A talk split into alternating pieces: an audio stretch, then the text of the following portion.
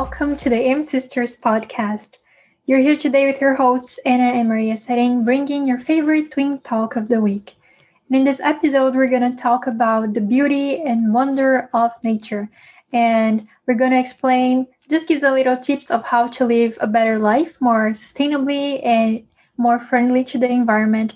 And as well, talk about our relation to Earth in general, how we create our relationship to it, the stories we tell about it, and how humans interact with this planet we live in. Mm-hmm.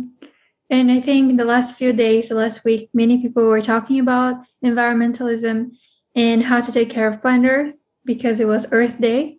But I think it's important to reflect on this topic not only during one day or one week, but actually every day and always because this is the planet that we are living and it provides everything we need and we should be aware that what about what we are doing here and how we can contribute to a better uh, environment to everyone not only humans but also our animals plants and the ecosystems all over the world right?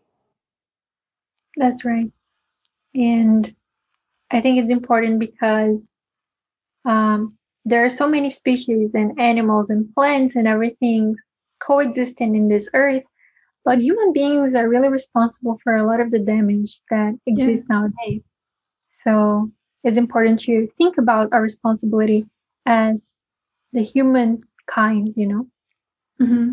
i don't know if you remember a talk that yuval harari had with natalie portman a few years ago and i think it's interesting when they mentioned that human beings they are this uh, powerful species because um, we are able to create narratives and things that are um, that are not our own reality. We can create stories and we can create things that are not uh, real. So we were able to build this huge societies and cooperate with each other. And even like the narrative of money. What is money? A piece of paper? We have to trust and this ability to trust and you know create this um, and ancestry, common ancestry, for example. Oh, we both come from the same family, we're brothers and sisters, so we trust each other, even though they don't know each other. It's something that is unique for human beings. So this allowed us to be extremely powerful and impact the life of everyone around us, all animals and all, you know, the environment itself. And I think because we have such a, I, um, um, a huge amount of power in our hands, we have to be really uh, careful about it and also really aware of what it is causing to the planet itself. Yes. But the beautiful part in it is that this capacity of storytelling, this capacity of abstraction and thinking possibilities instead of just reality, what's going on in this present moment, is that we can look ahead and we can look in our at our present and think about future possibilities. So if something is not going right, we can think of ways to improve that. And we can, if we cause problems or, you know, bad situations right now, we can also think of solutions. And this abstraction part also goes into how we interact with nature and also the creations of, for example, divinity around nature, you know, because like I was telling you yesterday, because I was thinking like, oh, animals don't stop to contemplate nature because they simply are part of nature. So I was even saying like, for example, a bird won't stop flying to watch the sunset, you know, like we do. We stop walking or we stopped our way to appreciate the sunset and see the colors and, all those things. But because those animals simply are they are part of nature and human beings we kind of create this separation from it. But at the same time because we have this separation um, culturally we could see nature as divinity. We could see nature as later on as like expression of our own capacity to think about divinity as well. Because like in the past literally like mountains were rep- like the gods would live in the mountains or the spirits would live in the mountains certain places like in asia it's pretty common. Or in hawaii they would um, like honor the volcanoes and all those things. But later on we just have this feeling of connection to something bigger than us by contemplating nature. So if you see some beautiful breathtaking view you feel like this connection to something bigger than yourself but like you were saying this is all part of being human because other animals they don't experience that mm-hmm. and i think it's so important to mention that because we don't see planet earth as just this huge ball of fire with water earth and atmosphere you know it is much more than that it's not yeah. only its physicality it's everything we put into it it's the spirituality it's the mystery it's the tales and stories it's the people who live here and the animals and the plants. And i think it's really easy for us to as um to, you know back in the days as a society to think about deities connected to nature because they are so powerful and unexplainable many unexplainable events. For example imagine if you don't really know how thunderstorms happen and suddenly a lightning comes down and crashes into a tree and everything is burning. You know it's like oh my goodness the gods must be infuriated. And i think it's so important because this also gives people this um, magical atmosphere to it you know and but it's also a form of almost like uh, containing their own behavior you know if we don't behave in a good way that is accepted in this small society that we live in the gods are going to be really mad at us so i think it's interesting how they connect all these points of like social control with gods and goddesses and nature itself as the container of all this. It's really interesting. And I was even thinking like in because like you said, like the lightning comes down and fire starts burning. This you think about like primitive societies and but even like in what is considered civilized societies like the Roman Empire, they used when they went to a new place to build a city, they would build a place that is called the umbilicus, like the belly button, you know, the center of the place, and they would sacrifice things for the earth. So like here's the the starting point of the city. So we honor and we give you this. So let us build our place. And even I saw, I think in Scotland, in the past they used to sacrifice someone before building a house. So they would bury the person on the ground like a, an offering. So please don't destroy our house and like it's crazy how things happen and it's not only in one place you know in various places those things happen like those human offerings even sometimes animal offerings but just like this exchange with nature because like in ancient times people knew the power of nature you know like an earthquake could demolish everything around us. And because we didn't have like technology or ways to avoid it or to we can avoid it right now even right? We can just like contain the the aftershock you know or build our stuff in a way that it's not going to crumble. But yeah it's really interesting how in the past to kind of deal with that maybe in a psychological level is like this trading aspect with nature mm-hmm. and it's so funny because nowadays if you knew there was a body uh, buried beneath your house, you would be freaking out. yeah, the spirit is haunting the house. Yes, there's a spirit here. Call the yeah. priest to exorcise. Yeah, it would be something really, really different. um, but yeah, I think it's really interesting how we can create all the stories around nature. And somehow it allowed us to respect nature more and be aware that it is if we're taking something we should do something in return we should retribute with a kind of offering not like a human life or an animal life but you know be respectful and not only like exploiting what nature has to give to us. Um, so i think it's also important for us to talk about nowadays right? Um, even though we have lost some of this connection to mother mother earth um, when we start becoming aware that it is a living being, the planet Earth, for me, it's, it's a living being, and we are like cohabiting this place with other beings and having this connection back and being aware that we are only part of this. We're not you know controlling and kings and queens of all this. It's it's not like a land that we should conquer it's something that we should respect and just you know be grateful to be here.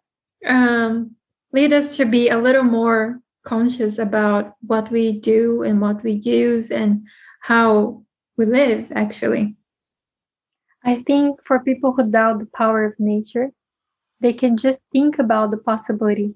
Looking back what you were saying about story you can just think you don't need to do. Think about you in the middle of a jungle. Would you survive?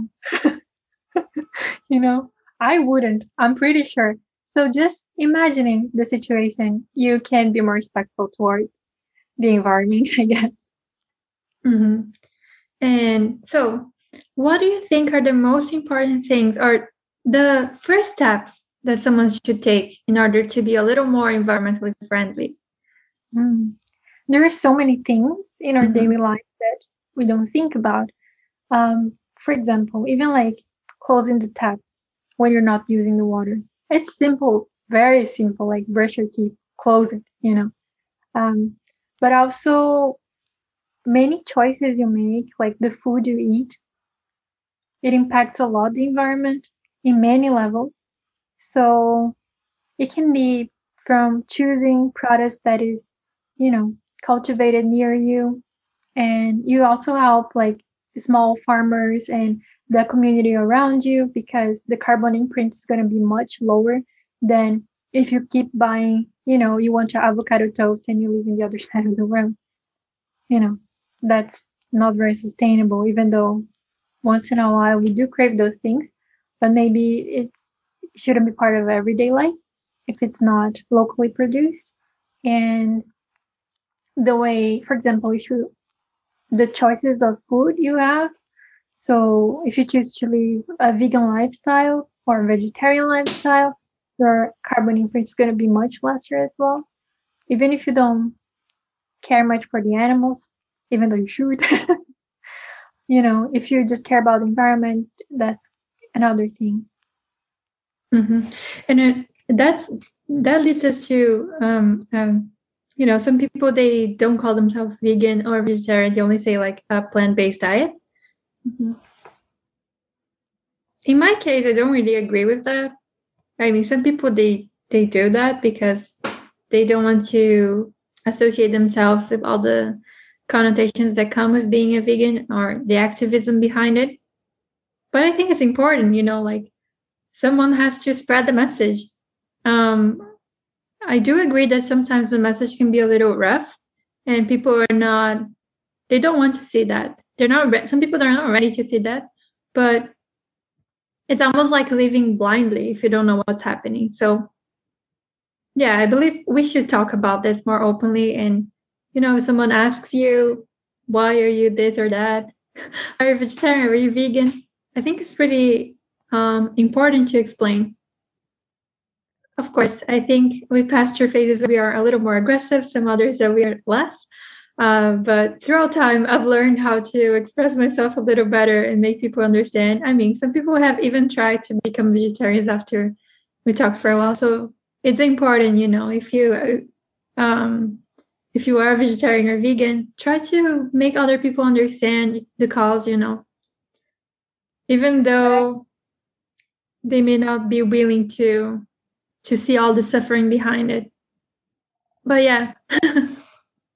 But the levels of aggressiveness have sure changed. because yeah. i remember 14 year old me i was an angry person.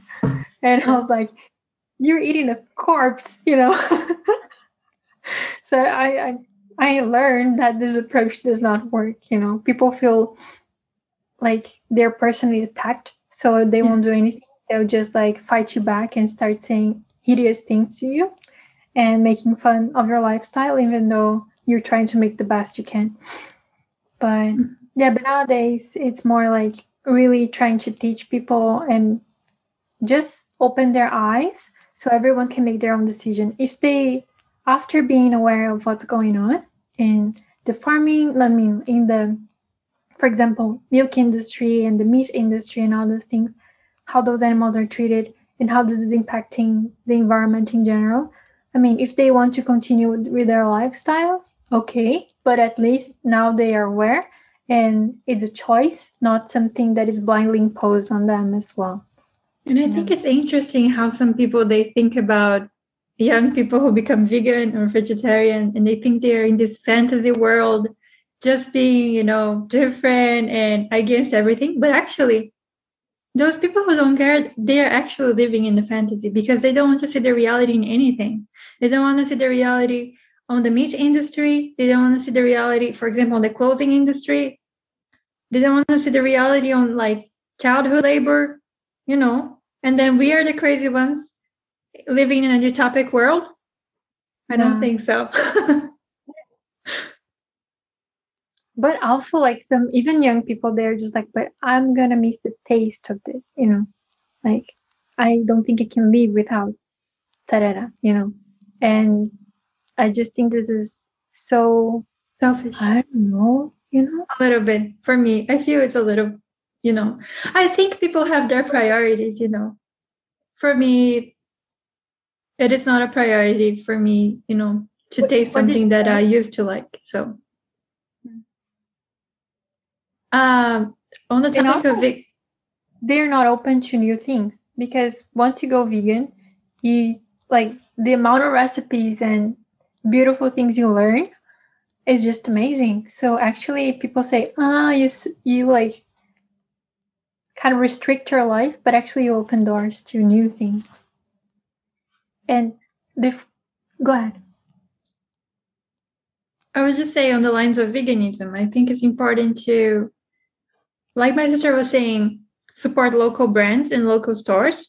But also when you are shopping for other things like cosmetics or um, even like pharmaceuticals in general, if you find something that is vegan, it's better, I believe, because I'm really against testing in animals. So it's something that you should be aware of if you're if you also care about this. So choosing vegan brands is also something that you can support the environment and also organic things because they're not using lots of um, chemicals and toxins to on your on your food on on the the things that you're using. Yeah. And what i was going to say as well i just think it's so insane that some people find for example some luxury brands they sell bags made out of crocodile skin or snake skin. And I just think this is so, you know, it's almost Unethical. unbelievable that some people find it, they buy it, and it's so expensive just because it's something fancy, just because, you know, it's seen as something exclusive. But actually, there's so much cruelty behind it that I, I just find it's horrible. And leather there are so many vegan options. There's leather made out of pineapples and mushrooms and grape skin and so many other things you know. So i think people just need to open their minds a little bit and stop. Even like fur. Some people still buy fur and this blows my mind because it doesn't make any sense. Yeah. Mm-hmm. i agree. And Another thing that people can do if they are into being more environmentally friendly is become not if you're I mean, I wouldn't say completely minimalist because it's quite difficult for some people, but embrace the idea of minimalism. Uh, in our case here, we had to embrace it because we were traveling a lot and it was quite difficult to, you know, move around with lots of stuff. It's impossible actually. so our lives had to be reduced into like two suitcases. And that was it. And even now, I don't feel that I'm in a place where I can settle. I mean, I live in a dorm. so, no, of course I can't. But uh, this also makes me conscious of everything I buy. You know, I know if I buy something, I'll have to substitute another thing for this thing that I bought it's not that I have I can have two of those because there's no space. And it also makes me aware of the amount of things that we have and that actually we shouldn't be buying things that are not i mean i believe i prefer to buy less really less and something that will last longer than something that will last like very shortly like one season or one year i mean one year for me is a short time for you to see my my mindset right so yeah something that lasts a long long time it's ideal and something that it's easy to to wear. I mean that's why i think i i never really bought any colorful clothes after a while. In the past three years i think no colorful clothes at all. Because i know some people don't like it. They're like you're always wearing black. But it's so much easier i think and maybe in the future when i have a little more space i can buy some things that are colorful but now it's quite impossible i think mm. I do like some colorful clothes sometimes, but I make them work, you know. So, but I agree. Statement pieces that last a very long time. Those are the important ones. Also, I think it's cool to repurpose clothes. So, if you're, for example, last when I moved to this new place that I'm in, I didn't want some clothes because I had to carry a lot of things, not only my belongings, but also like, you know, have a sofa and this and that, and it's too much to carry. So I gave my clothes to some friends that wanted them because they were in a really good state. I didn't want to throw them in the trash, you know. So you can just find people who like them if you get tired of them and you're like, oh, it's not my style anymore. For sure, other people will still enjoy that. And I see my clothes on some friends and they rock it really beautifully, you know. And I was like, oh, it looks great on you. Even though I didn't like them myself, it looks amazing. And I got some clothes from other friends. So it's like exchanging. And even like my mom gave me some clothes that when she was younger, because it was so good quality, I still use them, even though it's like decades, you know. And I think that's wonderful. And I hope I have those kind of pieces that I can pass on to next generation instead mm-hmm. of buying like fast fashion that, you know, next month it has a hole and you have to throw away. Or like Sue and wears your pajamas. mm-hmm. Totally agree and I think you should try it really. And um, I think it's so funny because when I was trying to help my mom to, you know, separate some of her stuff and just keep the things she really likes, I used to say, you, you have to think like Marie Kondo. what brings you joy? You know, like what brings you, how does she say it? Like a spark? A yeah. spark of joy, yeah. And she was just laughing at me. but that's true, you know, if you have something that doesn't bring this sparkle of joy, probably it's not something that you really need. But choose a good day. Choose a day you have a good mood. Because if you're in a bad mood, you're gonna throw your entire house out of the window.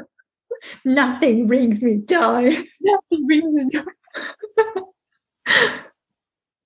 yeah. Do you have another tip for our listeners about how to live a more environmental friendly life? I'd say that's the most important tips on how to begin your journey on sustainability. I would also say like buy a shopping bag, you know. Oh yeah, yeah, yeah. Because but that's we like can't use of plastic anymore. That's old story, but girl, every day you go to the supermarket, people are still with those big, you know, plastic bags. And I just bought a huge like a very big like bag that is made of strong tissue actually is for like tools to fix the house but i take that to the market and you everything. can even use the ikea bag you know yeah really big i saw some people in the supermarket using the ikea bag mm. um yeah. what else i think also instead of buying like plastic straw. containers use the glass ones they're easier to clean and metal straws, raise metal metal straws, metal razors. Everything that you throw away usually you can substitute to something you can use for a long time. So you just yeah, have to pay attention. What am I throwing in my trash all the time? Mm. Probably you can substitute that. But I mean, in Japan, it's quite difficult to find stuff without packaging. They love to put packaging around everything. And it it's really hard. I really wish I could go to a store that, you know, you bring your own jar and you fill it up. But I haven't found a place like this here, which is really bad, but well, we do what we can. Hmm. The only place I know that is like this here in Seoul, if you're here listening, there is one lady, she's from the United States and she opened her like plastic free store. So you just take your own container and you buy the things. But the thing is, it doesn't have everything you need. It's just like, it's not like a supermarket, you know? So, but for example, I got the, the stainless steel razor there. It's really good. It works wonders, but be careful. It's really sharp. and, but that thing is going to last me for a lifetime, probably, you know? Yeah. So that's the thought. Mm-hmm. Um, also, moving on, I think we can talk about how we can connect to Mother Earth, right? Mm. Not only being friendly and trying to produce less garbage and trash, but like how we can connect spiritually and physically with Mother Earth. Um, I know it's it's funny because during the time I, I had to stay at home for a long time, I kind of reconnected with Mother Earth. Mm-hmm. Even though I was not going outside, even though I was not like with a huge park around me. But I could reconnect to it on a inner level or um spiritual level through, for example, meditation or guided meditation, where you go. You can even see like the spirit of Mother Earth if you are into it um, like I said, I believe it's a being. So I even call it mother, she. So, and I believe this uh, feminine energy of Mother Earth is so powerful, and it's really like the divine goddess itself in some ways because she's so nurturing and she provides everything we need, but also so powerful. Do you want to comment on that, on the powerful part? Yeah, because come on mother earth mother earth is really powerful if you think about like the volcanoes that are in iceland isn't it that just erupted my gosh it's out of this world and you can see the lava coming from beneath you know and just like flooding everything around. And of course it's really dangerous. So i think in those moments you realize the hidden power that it has. And also like if we don't take climate change seriously if we don't take all those things that are going on seriously it's just like a very small demonstration of what can happen you know? So mother earth is nurturing indeed very much. Mother earth is creative power so when you're lacking creativity you can connect to it but at the same time mother earth should be respected mm-hmm. yeah i i have my own personal experience with that. Um, oh yeah, the, the, last few months, I guess, was like two months ago or one month ago. We had a pretty, for me, it was pretty big earthquake here, and I had to go downstairs, and you know, everyone had to stay in the the area here um, outside the building because it was like no alerts of tsunami, which was good, but I was like so scared. And I remember I was like you know when you when you have the, your beliefs sometimes you say like oh god help me. But in my case it was like mother earth thank you for keeping me alive. Please protect me. I know it's you. Please protect me. I had this powerful you know conversation with mother earth and i was so afraid but yeah but even the possibility of having a tsunami because you said oh there was no sign of tsunami but even the possibility that's very scary and i live really close to the ocean, so it's pretty scary. Yeah. Um, but yeah, and I think it's interesting to think about the Mother Earth as a spirit itself. Uh, for example, in shamanism, it's really about spirituality and connection with the earth. And it's so beautiful and uses like symbols of animals and the nature itself. And every element of nature has its own spirit. So the spirit of the mountain, of the waterfall, of the lake, of everything. And it's so powerful and beautiful because we recognize that everything is alive. And it's not because it doesn't have a human face that we shouldn't recognize it as um being, right? Also, I think connecting to earth or a specific place you live nearby is really powerful to bring a sense of belonging to somewhere because you can recognize everything that went through that place and how much that earth, that ground sustained throughout history. And just like, even if you don't know who your ancestors were or any of those things, you can just like close your eyes and imagine like the connection because the land's still the same.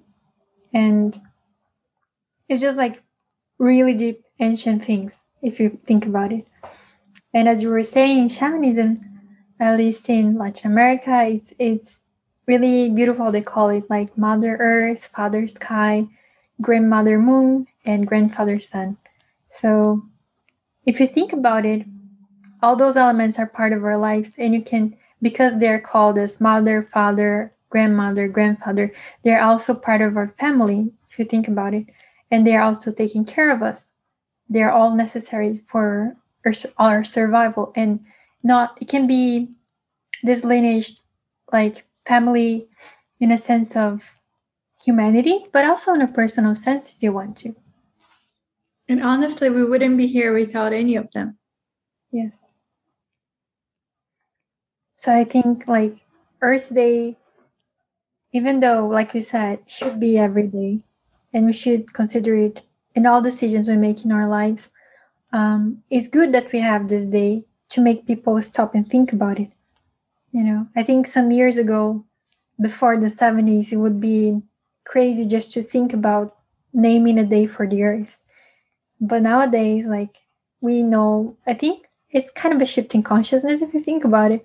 Like slowly acknowledging our place, acknowledging how technology is important, but also the natural environment. It is much, much more, I think.